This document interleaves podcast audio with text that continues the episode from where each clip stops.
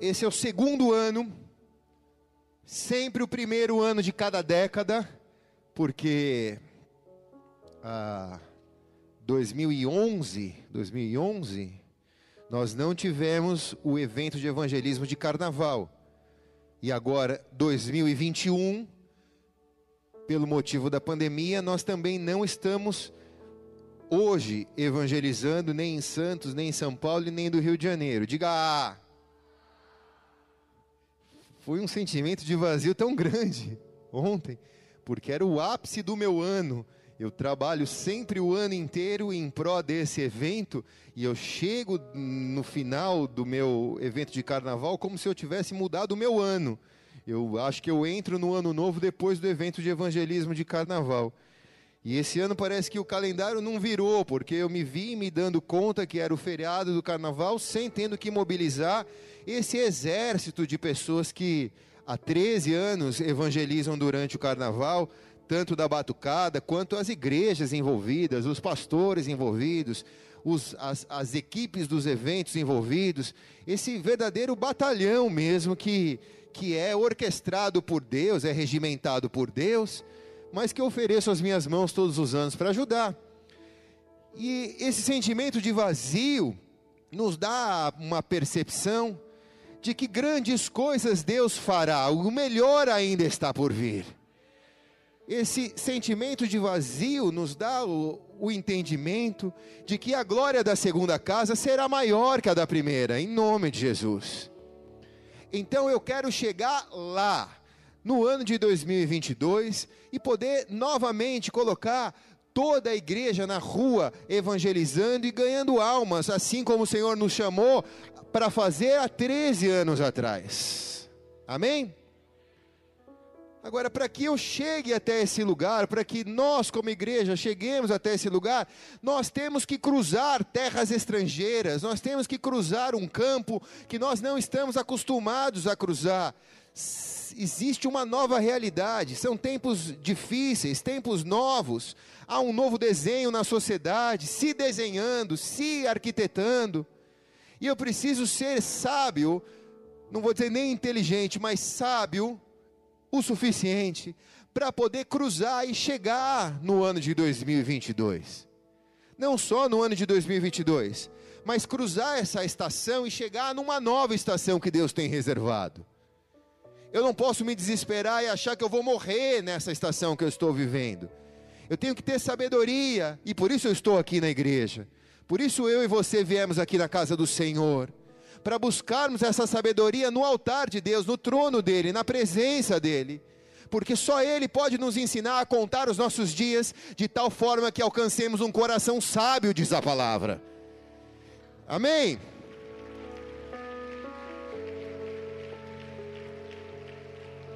Então eu sei que você vai sair daqui abençoado, eu sei que você vai sair daqui cheio do Espírito Santo, eu sei que você vai sair daqui animado com a presença de Deus, mas eu quero declarar que você vai sair daqui sábio na presença de Deus, para contar os seus dias, até que você alcance um coração sábio na presença do Senhor. Quem recebe diz amém.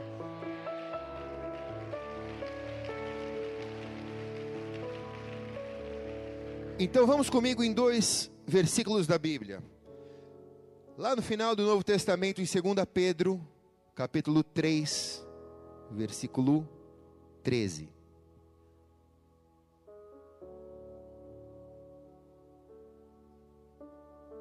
Coloca o dedinho aí, e também se você puder abrir com outro em Apocalipse vinte e um, se você tem um dedo digital, por enquanto fica só aí, segunda Pedro três, treze, diz assim o um texto: mas vós, segundo a sua promessa, aguardamos novos céus e uma nova terra, em que habita a justiça. Mas nós, não sou só eu, sou eu e você, nós, segundo a sua promessa, estamos ansiosamente aguardando a manifestação de novos céus e de uma nova terra, onde a justiça habite. Amém? Apocalipse vinte e um, vinte e um, capítulo um.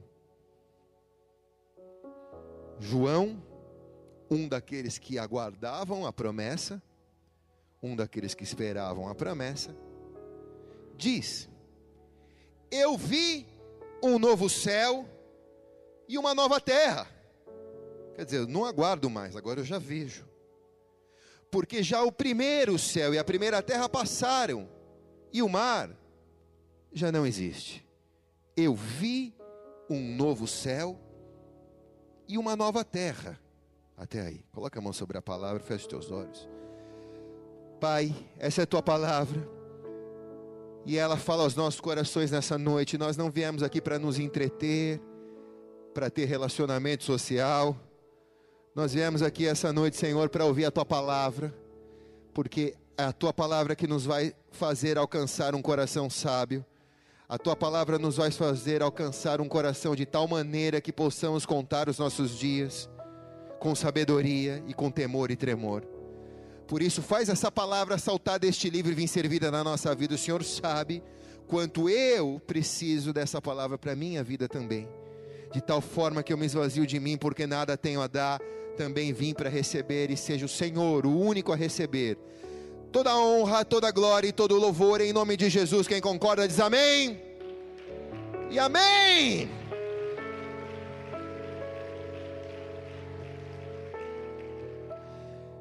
Esses dois textos, eles se complementam, como a Bíblia toda se encaixa como pecinhas de Lego, e ela, e ela fala para nós, ou ela explica melhor para nós, que a promessa não é uma utopia. A promessa de um novo céu, de uma nova terra, não é uma utopia para fazer crentes ou discípulos de Jesus viverem animados. Não, ela existe, e ela é uma promessa que se torna realidade na vida daqueles que estão prontos para receber um novo céu e uma nova terra, onde tudo será mais fácil, porque habitará a justiça de Deus. Se essa nova terra existe, se esse novo céu existe, a pergunta que eu faço é: o que eu preciso fazer para chegar até lá? Se não é a religião, nem a evangélica, que é o carro ou o navio que vai me levar até o novo céu, até a nova terra, como eu chego lá? Como essa promessa de um tempo de justiça abundante dos céus, de um tempo de paz abundante dos céus, de um tempo de transformação abundante dos céus, pode se materializar aqui onde estamos? Porque essa promessa não fala apenas de algo que está por vir, mas fala de algo que pode acontecer sobre a minha vida e sobre a sua vida. Fala da expectativa que todos os crentes, discípulos de Jesus, tiveram no, no decorrer da história da igreja primitiva, em viver um novo céu, em viver uma nova terra. Nunca esse novo céu, essa nova terra, foi tão desejada como nesses tempos que nós estamos vivendo hoje. Tempos que nós achamos que as coisas não podem ficar pior, e a cada noticiário, a cada semana a gente descobre que ainda pode ficar um pouquinho pior. E cada vez mais nós passamos a desejar novos céus e nova terra.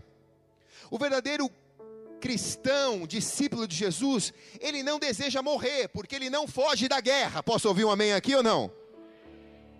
Mas o desejo do cristão é de viver um novo céu, de viver uma nova terra. Às vezes ele não sabe externar isso, e ele fala: ai, eu preferia morrer do que estar vivendo o que eu estou vivendo. Não, mas ele não quer morrer. O que ele quer é viver uma mudança radical no céu e na terra, porque se o céu e a terra se fizerem novo, tudo será novo. Quem está aqui diz amém, cara. Então a sensação que nós temos a cada dia que passamos nesse tempo que estamos vivendo, é que mais cedo ou mais tarde um botão vai ser apertado, e parece que tudo vai explodir. Como seria bom viver numa terra nova? Como seria bom receber o desenho de Deus numa terra nova, e ver essa terra nova se manifestando, se materializando. E quando a Bíblia diz que isso é possível, que eu não tenho que partir dessa terra dentro de um foguete e ir para outro país para viver uma terra nova e um céu novo, quando eu posso chamar essa promessa à existência aqui onde eu estou, quando eu posso fazer essa terra que eu vivo uma terra nova, quando eu posso fazer o céu que está sobre mim, a minha cobertura, a minha vida com Deus, um tempo novo, quando eu posso fazer novas todas as coisas em Cristo Jesus, a responsabilidade começa a pairar sobre mim, porque se eu não estou vivendo uma terra nova e um céu novo, o problema está em mim, e não no céu novo, nem na terra nova. Quem está aqui diz amém. Então não adianta aqueles que querem viver um céu novo, uma terra nova, fugir para uma aldeia mais remota para tentar fugir da humanidade ou das pandemias da humanidade. Não adianta se internar no mosteiro para fugir das decepções da religião.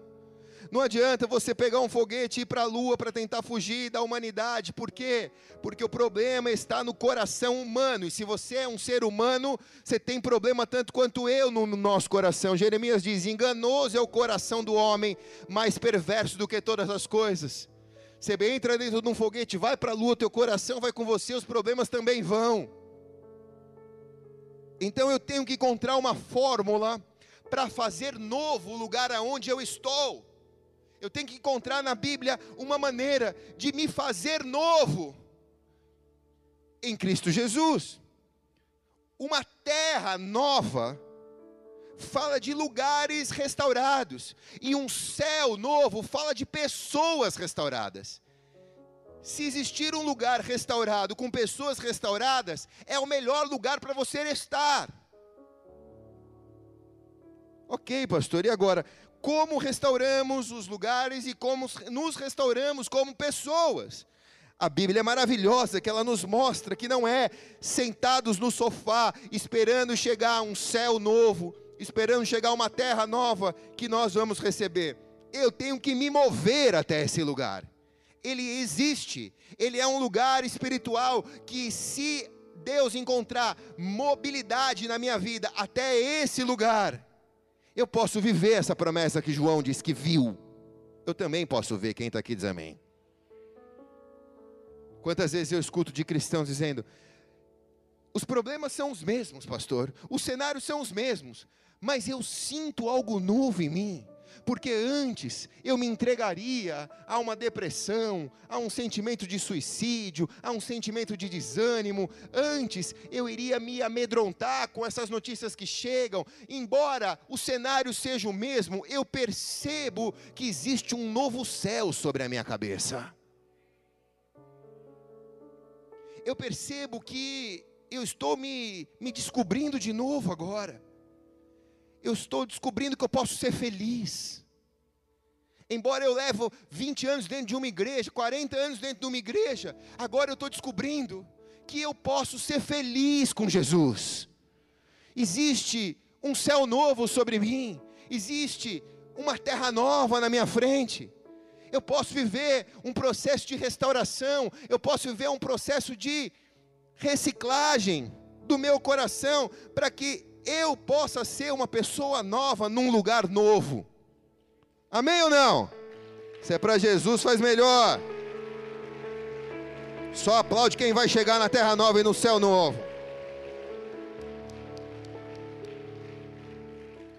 Se esse lugar existe, a Bíblia diz que ele existe, que Jesus preparou, eu quero chegar lá. Quem quer chegar comigo, só quem quer chegar comigo diz amém aqui. Vamos lá, Fábio Júnior? Aí do meu ladinho que tu não vai se perder. Vai ser uma viagem longa. Talvez leve uma vida inteira para a gente chegar lá. Vai ser uma viagem dura. Porque você vai cruzar o vale da sombra da morte. Vai ser uma viagem perigosa. Porque haverão coiotes, lobos, inimigos, escondidos pelo caminho, para matar, roubar e destruir, diz a palavra. Será uma travessia, muitas vezes, por terras desertas. Mas a promessa é que vai chegar uma terra prometida. E esse é o evangelho da realidade. Quem está aqui diz amém, cara. O evangelho da purpurina inverte as coisas. O evangelho da purpurina fala que a caminhada é leve. E a recompensa também é, mas não há recompensa leve se não houver sacrifício na caminhada. Deus contempla sacrifícios. Viver uma vida adaptada aos padrões mundanos não te leva a mudar a terra, não te leva a viver uma nova terra, te leva a se adaptar à terra que você está plantado. Quem está entendendo aqui diz amém, cara. Aceitar a cultura dos nossos dias, a cultura pecaminosa dos últimos tempos, que pelo multiplicar da iniquidade o amor de muitos esfriará, diz a palavra, me faz esfriar também. E não conseguir me manter aquecido na presença do Espírito Santo nessa caminhada que eu estou cruzando. Então vamos comigo em Êxodo capítulo treze, versículo dezessete em diante.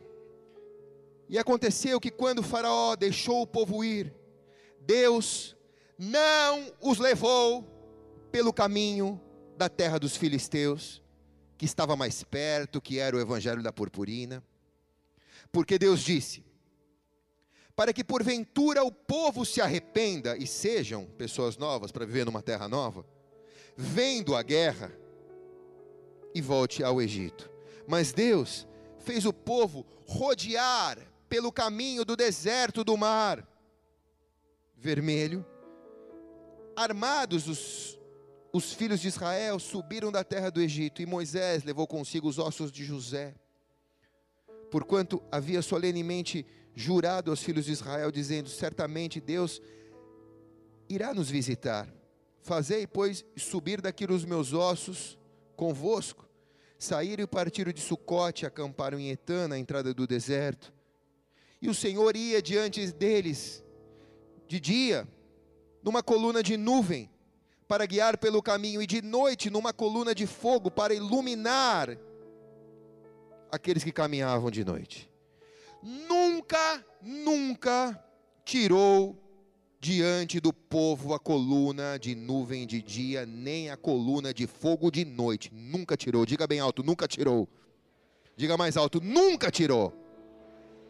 Deus nunca tirou a bênção de te guiar para a terra prometida. Nunca tirou. Eu coloquei, a irmã estava desde de manhã me perguntando qual era o tema da mensagem, eu não sabia dizer para ela, porque eu nem sabia o que Deus queria falar. Mas eu coloquei o tema da mensagem, salvo o conduto, porque eu acho que é um termo bem aplicado para aquilo que Deus quer nos ministrar, e a tradução de salvo o conduto é autorização, permissão ou documento dado para alguém que possa transitar ou viajar de maneira livre, autorização concedida para alguma autoridade, para que um navio possa cruzar uma zona de guerra. Diga salvo-conduto. Deus está te dando nesta noite um salvo-conduto até a terra da promessa. O salvo-conduto é isso. Nunca tirarei diante de você a coluna que te guia de dia, nem a coluna que te guia de noite. Você não vai se desviar nem para a direita e nem para a esquerda. A tua família não vai se perder. No centro da vontade de Deus você será guardado, porque você tem um salvo-conduto até terras novas e céu novo. Quem recebe diz amém.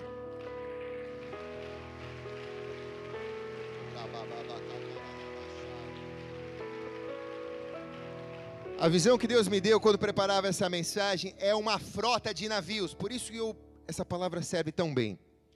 Porque uma das traduções é permissão para que navios cruzem uma área de guerra, né? Eu vi uma frota de navios navegando no mar aberto, indo em busca de uma terra nova, assim como os colonizadores antes, que se jogavam sem saber onde iam chegar em busca de uma terra nova. De uma terra nova e de um céu novo, muitos fugindo de perseguições religiosas, atravessaram o Atlântico e chegaram nas Américas. Os que chegaram nos Estados Unidos, os, os Pilgrims, fundaram a América debaixo de princípios bíblicos. E só fizeram isso porque estavam saindo em persegui... em... por causa de perseguição, mas receberam salvo-condutos para atravessarem os mares e chegarem em terras novas e céu novo. Mas nessa frota, e todas as vezes que Deus fala de navios na Bíblia, é uma referência que Deus faz à igreja. Então eu vejo uma frota de igrejas, de navios na nossa geração, navegando no mar, em busca de uma terra nova e de um céu novo. Olhe bem para cá, quem está me vendo, diga amém. Irmãos, eu não posso responder por nenhum outro navio. Eu posso falar por esse navio aqui. O que eu quero te garantir é o que a Bíblia nos garante. Nunca Deus vai tirar a coluna que guia de dia, nem a coluna que guia de noite, e eu te garanto que esse navio aqui não vai afundar. Quem está aqui diz amém, cara? E vou mais fundo ainda, falo ou não falo? Você escolhe quem vai ficar do teu lado, porque esse navio aqui é quase que uma arca de Noé. Basicamente é uma arca de Noé. Sim ou não? Tem um elefante do teu lado. Magrinho, elefante magrinho, pô. Tem o cavalo, aí o mari... a esposa olha para o marido, né? Você escolhe quem vai do teu lado. Só que nós vamos ter que navegar junto. Eu só vou garantir, o Senhor só vai garantir a integridade daqueles que ficarem dentro do navio. Quem pular para fora do navio, não dá para garantir a integridade, porque o que Deus vai proteger é o navio que está indo por salvo-conduto a terras cristãs. Quem está aqui diz amém, cara. Eu me lembrei também essa expressão do filme dos Cruzados, quando Saladino vai tomar Jerusalém e ele fala para o rei de Jerusalém: eu te dou salvo-condutos até terras cristãs. Quer dizer, você vai atravessar desertos muçulmanos e ninguém vai te fazer mal nenhum, cara. Você vai cruzar fronteiras dos seus inimigos e nenhum inimigo vai poder encostar em você, porque você tem salvo-conduto até terras cristãs. Quem está aqui diz amém, cara.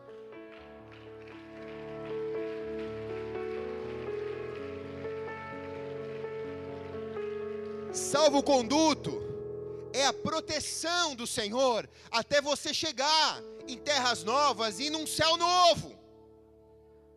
Agora você tem que escolher quem está do teu lado, porque se você escolher errado quem está do teu lado nessa caminhada, você corre um sério risco de ser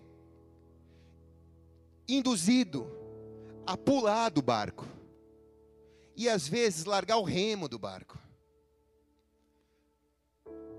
por uma má companhia, que corrompe os costumes, diz a palavra.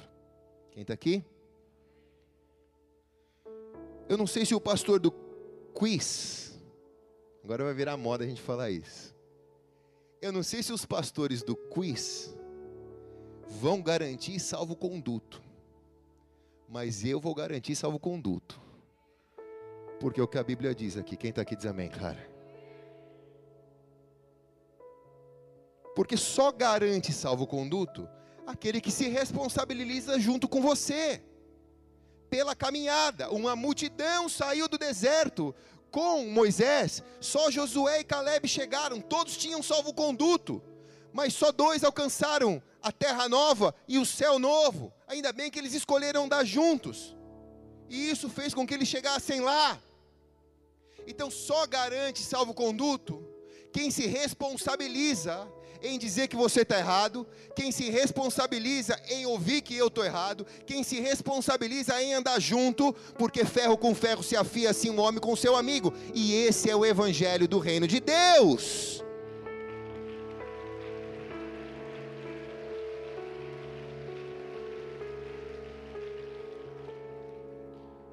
Então levante sua mão direita aos céus, bem alto.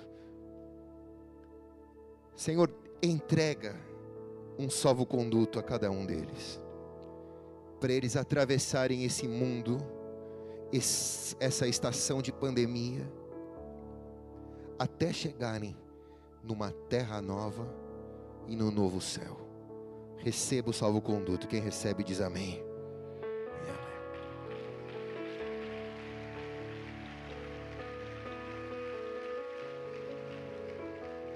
Não existe nada mais valoroso nesse tempo do que um salvo-conduto. Porque eu encontro cristãos desesperados, dizendo: e agora o que, que vai ser? O mundo vai acabar, a igreja vai, vai acabar, vai todo mundo morrer, o que, que, vai, que vai acontecer? Mas quem tem o salvo-conduto tem paz. E diz: não, nada disso vai acontecer, o que vai acontecer é que eu já estou vendo um novo céu e uma nova terra vindo e se manifestando. É um cristão seguro. Mas ele não é seguro em suas próprias convicções. Ele é seguro naquele que o assegura. Quem está aqui diz amém? Você é um cristão segurado. Não pela Porto Seguro. Mas você é segurado pelo sangue de Jesus. Mal nenhum chegará à tua casa. Praga alguma chegará à tua tenda. Porque o Senhor dará ordem aos teus anjos. Salmo noventa e um, ele diz: ele te livrará do laço do passarinheiro e da peste da pandemia. Ele te cobrirá com as suas penas, e debaixo de suas asas estarás seguro. A sua verdade será seu escudo e bronquel. Você tem um salvo-conduto. Não tema o terror de noite, nem a seta que voa de dia, nem a peste que anda na escuridão, e nem a mortandade que assola ao meio-dia. Mil cairão ao teu lado, dez mil à tua direita, mas não chegará a ti essa maldição, porque com os teus olhos você vai contemplar o novo céu, a nova terra, você vai ver a recompensa daqueles que não creem. Porque tu, ó Senhor, és o meu refúgio, e no Altíssimo eu fiz a minha habitação. Nenhum mal me sucederá, e nem praga alguma chegará à minha tenda. Recebe essa palavra na tua vida em nome de Jesus. Tira o temor, tira o medo. Ah, pastor, estão armando, vão puxar o meu tapete. Você tem salvo-conduto até terras cristãs. Um novo céu, uma nova terra vai se manifestar. Mal nenhum chegará sobre a sua vida, e se chegar, é porque Deus permitiu para ele fazer algo maior ainda lá na frente, em nome de Jesus. Só que você tem que estar pronto para começar a andar nessa travessia. É como se eu visse a céu, o céu, como se eu visse a terra, e eu olhasse: Deus, eu não, eu não fui feito para estar aqui, eu fui feito para viver ali. Então, né, para mim chegar lá, conforme eu caminho, me muda. Porque se eu chegar lá e não tiver transformado, periga de eu querer olhar para trás e voltar para onde o Senhor me tirou. Por isso há tantos cristãos se desviando. Porque tempo de igreja não transforma a vida de pessoa. O que transforma a vida de pessoas é caminhar em busca de uma transformação, de uma terra nova e de um céu novo. Então, Deus, transforma a minha vida. Se esse é um tempo novo, me transforma. Mexe dentro de mim. Me muda. Pô, se eu sou teimoso, me deixa parar de ser. Se eu não sou transparente, me ajuda a ser. Transforma a minha vida. A promessa diz que mal nenhum... A promessa diz que mil cairão ao meu lado, dez mil à minha direita. Eu, a gente vai estudar o que é isso, porque eu, eu fico pensando: Deus, mil caíram de um lado, e, e mil de um lado, e dez mil de uma direita. Por que que, no, por que, que do, do, da direita caiu dez mil e da esquerda caiu um mil só? Será que ficar do lado direito dá mais, é mais perigoso, né? Mas na verdade a expressão direita, ou, ou melhor, a expressão dez mil à direita, fala no original de uma multiplicação da iniquidade num tempo muito mais rápido do que no tempo da esquerda. Então, nesse tempo que eu posso contar, um, dois, três, quatro, cinco, a malignidade feriu mil. Agora, nesse tempo que eu posso contar, um, dois, três, quatro, cinco, a malignidade potencializada no grau mais alto vai ferir dez mil. E nós não estamos vivendo o tempo de mil, nós já estamos vivendo o tempo de dez mil. Então, não é eu estou aqui, mil estão aqui, dez mil estão aqui, não, eu estou no meio dos dez mil. Se a malignidade está avançando tão rápido, eu preciso sair do meio de dez mil. E como que eu saio? Novos céus e nova terra. Quem está comigo aqui diz amém. Se é para Jesus, faz melhor.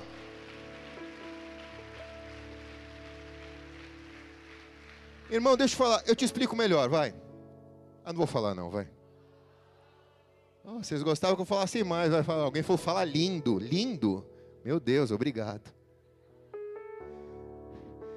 Amados, deixa eu dizer um negócio para vocês. Antes, dava tempo de você pecar e correr, se acertar. Até dava. Era muito arriscado, mas até dava. Eu vi muita gente pecando, se arrependendo e tendo tempo para voltar. Agora não dá mais. Se você peca, é a velocidade do dez mil. Está dez mil mais rápido. Se você peca, você vai pecar, pecar, pecar, pecar, pecar, não dá mais tempo. O coração endurece muito mais rápido. A consciência é cauterizada muito mais rápida. A nossa vida é sacada dos propósitos de Deus muito mais rápido. Então, uma escorregada já é o suficiente para te tirar da presença de Deus. Há vinte anos atrás, vinte e cinco anos atrás, quando me converti, não era tão rápido a iniquidade do jeito que hoje é a iniquidade. Com um botãozinho de celular que você aperta, a iniquidade vem para dentro de você. Aqueles que sofrem de prostituição, com pornografia, um botãozinho que você aperta, a iniquidade já vem para dentro de você. Há trinta anos atrás, você tinha que ir na, você tinha que ir na banca comprar uma revista que vendia com uma capa preta, para poder ver o que era prostituição, para poder ver o que era pornografia, e aqueles que eram viciados assinavam a revista. Hoje, você tem gratuito num toque do seu dedo, é dez vezes, dez mil vezes mais rápido a pornografia. Quem está aqui diz amém, cara? Dez vezes mais rápido. Antes, era só na madrugada da televisão que as coisas eram ruins. Agora, é o programa de jovens às seis horas da tarde, que é homem pegando homem, mulher pegando mulher, todo mundo está valendo tudo. Então você tem isso num horário nobre. Então é dez mil vezes mais rápido a iniquidade. Então eu preciso me mover com a mesma rapidez, ou mais rápido ainda, do que a iniquidade tem se movido, para poder viver o que é um céu novo, o que é uma terra nova. Então se eu ficar panguando, eu vou ficar para trás. Se você ficar panguando, tu vai ficar para trás, meu irmão. Então anda, se move. Há uma longa jornada pela frente. A Bíblia diz que uma multidão vão se perder nessa jornada. E vão se perder, sabe por quê? Não porque Deus tirou o salvo-conduto, mas porque elas escolheram sair debaixo do salvo-conduto. Elas resolveram trilhar um caminho mais rápido para a terra prometida. Elas acharam que pegar um atalho seria mais simples para chegar na promessa. E porque escolheram sair do caminho do salvo-conduto, afundaram. Barcos estão naufragando. Nós estamos lançando boias salva-vidas para todos os lados e salvando pessoas. Nunca nós fomos tão procurados, eu e a pastora, para poder mentorear pessoas, para poder ajudar pessoas, pessoas do Brasil, pessoas de outras igrejas, pessoas da nossa igreja, pessoas de, de, de, outros, de outras nações, que nos procuram, dizendo, pelo amor de Deus, cuida da gente, cuida de mim, me deixa estar perto, fala comigo, me ministra, porque nós somos mais especiais que outros, não, mas enxergam que há um salvo-conduto. Quem está aqui diz amém? Mateus capítulo vinte e quatro, versículo quatro e cinco, diz, acautelai-vos que ninguém vos engane, Porque muitos virão em meu nome dizendo, eu sou o Cristo, mas enganarão a muitos. Então, se o primeiro puxar a fila errada, estamos todos caminhando debaixo de salvo-conduta em busca de terras cristãs, em busca da terra prometida.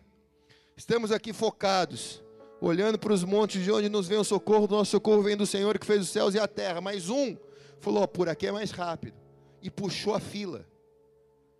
Só que não avisou, e o outro seguiu, o outro seguiu, o outro seguiu, o outro seguiu, e aí abriu. No começo é dez graus só, irmão, o cara desviou dez graus ainda, dá tempo de voltar e pegar o caminho ainda do salvo-conduto, mas lá na frente vai ficar tão longe, que não dá mais tempo de voltar e pegar o caminho do salvo-conduto, o caminho da segurança, até a terra prometida. Mas começa porque seguir quem não devia seguir, ouvi quem não devia ouvir. Me preocupei com o pastor do quiz. Estou gostando de bater no pastor do quiz agora. Me preocupei com a opinião do pastor do quiz. E talvez o pastor do quiz não te dê a segurança para você ter um salvo-conduto e chegar em terras cristãs. Acautelai-vos que ninguém vos engane. Se puxar a fila, irmão, se puxar a fila, você precisa olhar na bússola. Pô Deus, e agora? Para que lado que é? Uma multidão está indo para cá, outra está indo para cá. Para que lado que é? Me mostra aqui, Senhor. Para onde é o norte? É para cá? Então beleza, eu vou seguir aqui, Senhor. Quem está aqui diz amém, cara. Não é porque uma multidão está indo para lá, eu vou. Não, eu estou aqui, Senhor, para chegar na terra nova e no céu novo. Não estou aqui para aprender a ser evangélico. Eu não quero ser evangélico, eu quero ser salvo. Quem está aqui diz amém, cara. Eu quero ser salvo. Quem quer, salvo, quer ser salvo aqui, diga amém, cara. Eu quero ser salvo, eu quero eu e a minha família ser salvo. Eu quero levar pessoas a serem salvas. A única maneira de manter a rota certa é olhar para o sinal que vem do céu. A nuvem durante o dia guiava e durante a noite guiava também. Então, você quer se desviar, o problema é teu, eu vou continuar seguindo a nuvem, o salvo-conduto. A única certeza que eu tenho é que embora essa nuvem esteja fazendo curvas, ela está me levando para o meu destino profético. Eu sei que Deus vai me levar lá, em nome de Jesus. Êxodo capítulo treze, versículo vinte e um.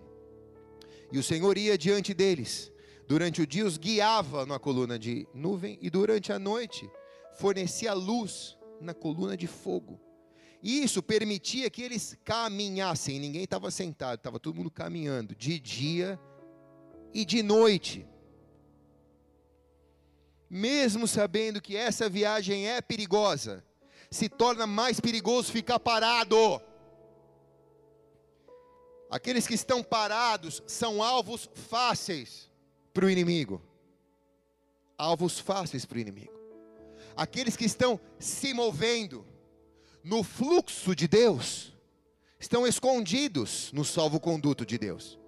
O inimigo procura, mas não acha. Amém ou não? Mas aqueles que pararam ou, aqui olhe bem, se acomodaram, porque se acomodar é parar também.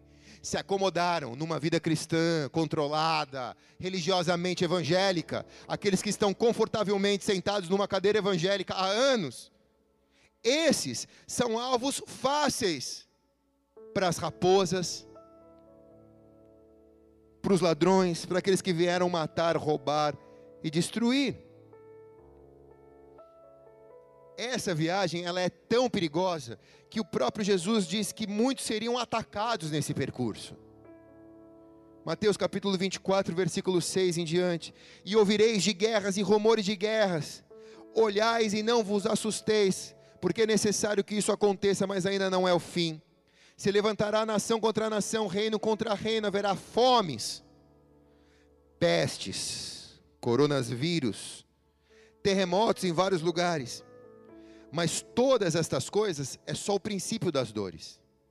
Então vos hão de entregar a seres atormentados, e matarão uns, e sereis odiados por todas as nações por causa do meu nome. Nesse tempo, muitos irão se escandalizar e trairão uns aos outros. E odiarão uns aos outros. Será algo tão complicado que estamos para viver nos próximos tempos. É como se nós estivéssemos andando aqui, em salvo-conduto a terras cristãs. E de repente, nós fôssemos atacados por um exército de inimigos. Na certeza que Deus nos deu que chegaremos lá, não podemos nos abalar. Essa mesma certeza deve me fazer lutar contra aqueles que estão me atacando, contra aqueles que estão me provando. É como se um exército do inimigo atravessasse o destacamento do exército de Deus. Alguns soldados, a Bíblia diz, vão se desprender do destacamento. É como se o inimigo soprasse um vento tão forte e alguns fossem levados pelo vento da doutrina, da falsa doutrina. E fora do salvo-conduto, porque foram arrastados pelo vento de doutrina, se tornam um alvo fácil para serem abatidos. Quem são esses? Falo ou não falo? Quem quer andar sozinho, vai ser aquele que será abatido. O espírito de independência tem tomado o coração das pessoas. Muitos questionam o caminho que estão andando. Muitos questionam o salvo-conduto que Deus deu.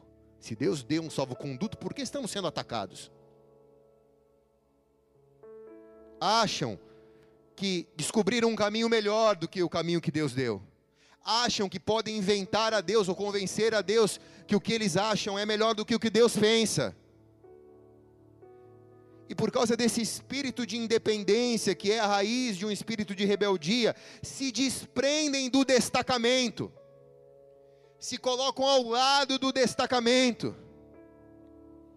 E primeira Pedro cinco oito diz: sede sóbrios e vigiai, porque o diabo é o vosso adversário, anda em derredor, bramando como leão, buscando a quem possa tragar. Quando nós assistimos às séries do National Geographic, do Smithsonian, nós vemos que os inimigos ou os animais que são abatidos na savana africana são aqueles que andam desgarrados do rebanho. Os leões estão à espreita para pegar os búfalos, mas os búfalos que estão unidos no rebanho não são atacados, mas aquele que ficou sobrando no canto é o alvo do inimigo. E se essa é uma lei animal, por que não é também uma lei espiritual? Porque a terra só imita o que acontece no mundo espiritual. E é exatamente assim. A pessoa vai se distanciando, se distanciando, se decepcionando, e por causa da decepção se distancia mais, e por causa da expectativa que não foi atendida, que foi frustrada, se distancia mais, e cada vez mais distante, ela vai saindo do destacamento do salvo-conduto. Então os leões vêm e atacam como um, um bezerro des, des, desprendido da manada. É fácil destruir uma ilha, difícil é destruir um continente cheio de soldados prontos para proteger a sua terra. Mas uma ilha vazia com um habitante é fácil, cerca e bombardeia e acabou. Há muitos cristãos no nosso tempo que estão cercados, sendo bombardeados, mas só estão cercados porque saíram debaixo do salvo-conduto. Irmão, presta atenção, levanta a tua perna assim, levanta a outra também. Tem alguma corrente aí no teu pé? Diga não. Tem alguma corrente na tua mão? Alguém te acorrentou na igreja? Você é livre. Tu pode ir embora a hora que tu quiser. Tu pode receber ou não receber o que Deus está falando. Tu é livre. Tua vida quem manda é você. Mas há uma promessa. Aqueles que estão reunidos aqui, aqueles que estão dois ou mais reunidos, o nome dele, ele ali está. E esses têm salvo-conduto até terras cristãs. Fica quem quer.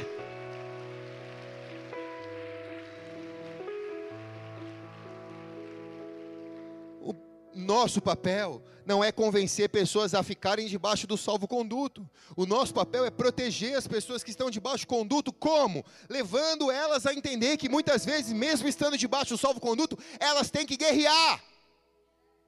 Elas têm que guerrear. Ser cristão não é entrar que nem o... aquele peixinho da Disney, como que é? O Nemo. Na corrente da Austrália. E parar na Austrália. Não, ser cristão é nadar contra, contra a corrente do mundo. É aprender que você tem que ir contra as coisas do mundo. É aprender que você vai ter que ser resistente, resiliente. Posso ouvir um amém aqui de um exército? Nós não estamos brincando de ser igreja. Nós estamos caminhando debaixo de um salvo-conduto até terras cristãs. Mil caíram ao nosso lado, agora dez mil, a, multiplica, a multiplicação da iniquidade está dez mil vezes mais rápida, mas mal nenhum chegará à tua casa, praga alguma chegará à tua tenda, porque o Senhor dará ordem aos teus anjos, para te guardar e te livrar de todo o mal.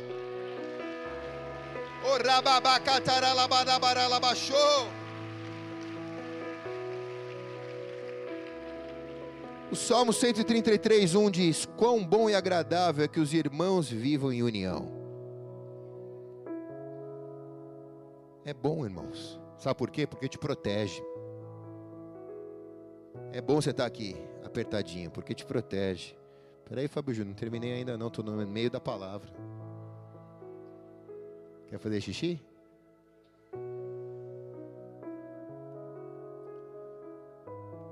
Será uma travessia por uma terra de deserto, mas o caminho vai te levar para a terra prometida.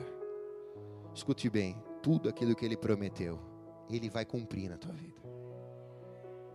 Ele não vai deixar de cumprir, mas fica no lugar onde a promessa é cumprida. Ele não vai buscar ninguém fora do salvo-conduto. Os que estão no salvo-conduto vão alcançar a promessa. Ele vai cumprir. Fica tranquilo, só levanta e anda, só se move em oração. Aproveita esse início de ano, esse tempo novo, para aprender a andar de uma maneira nova no deserto, para aprender a ser uma pessoa nova no deserto, porque Isaías quarenta e três, dezenove diz: eis que faço nova todas as coisas, agora sairá a luz, porventura não a percebeis? Eis que porei um caminho no deserto e rios no ermo. É deserto, irmão. Deus não vai mudar o deserto. Se alguém está pregando que Deus vai mudar o deserto, Ele não vai mudar o deserto. Quem vai mudar o deserto é você. Você vai fazer o deserto um jardim florido. Por quê? Porque Ele vai fazer um caminho no deserto e Ele vai colocar rio no deserto. E onde há água, há vida.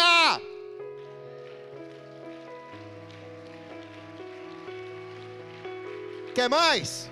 Salmo cento e trinta e seis, dezesseis. Aquele que guiou o seu povo pelo deserto, porque a sua benignidade dura para sempre.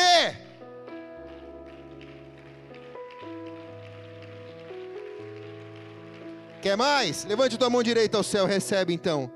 Isaías cinquenta e oito, onze. E o Senhor te guiará continuamente.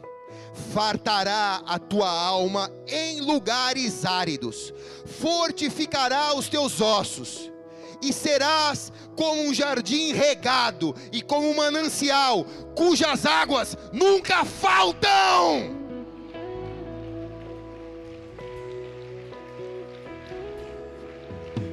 Quer mais?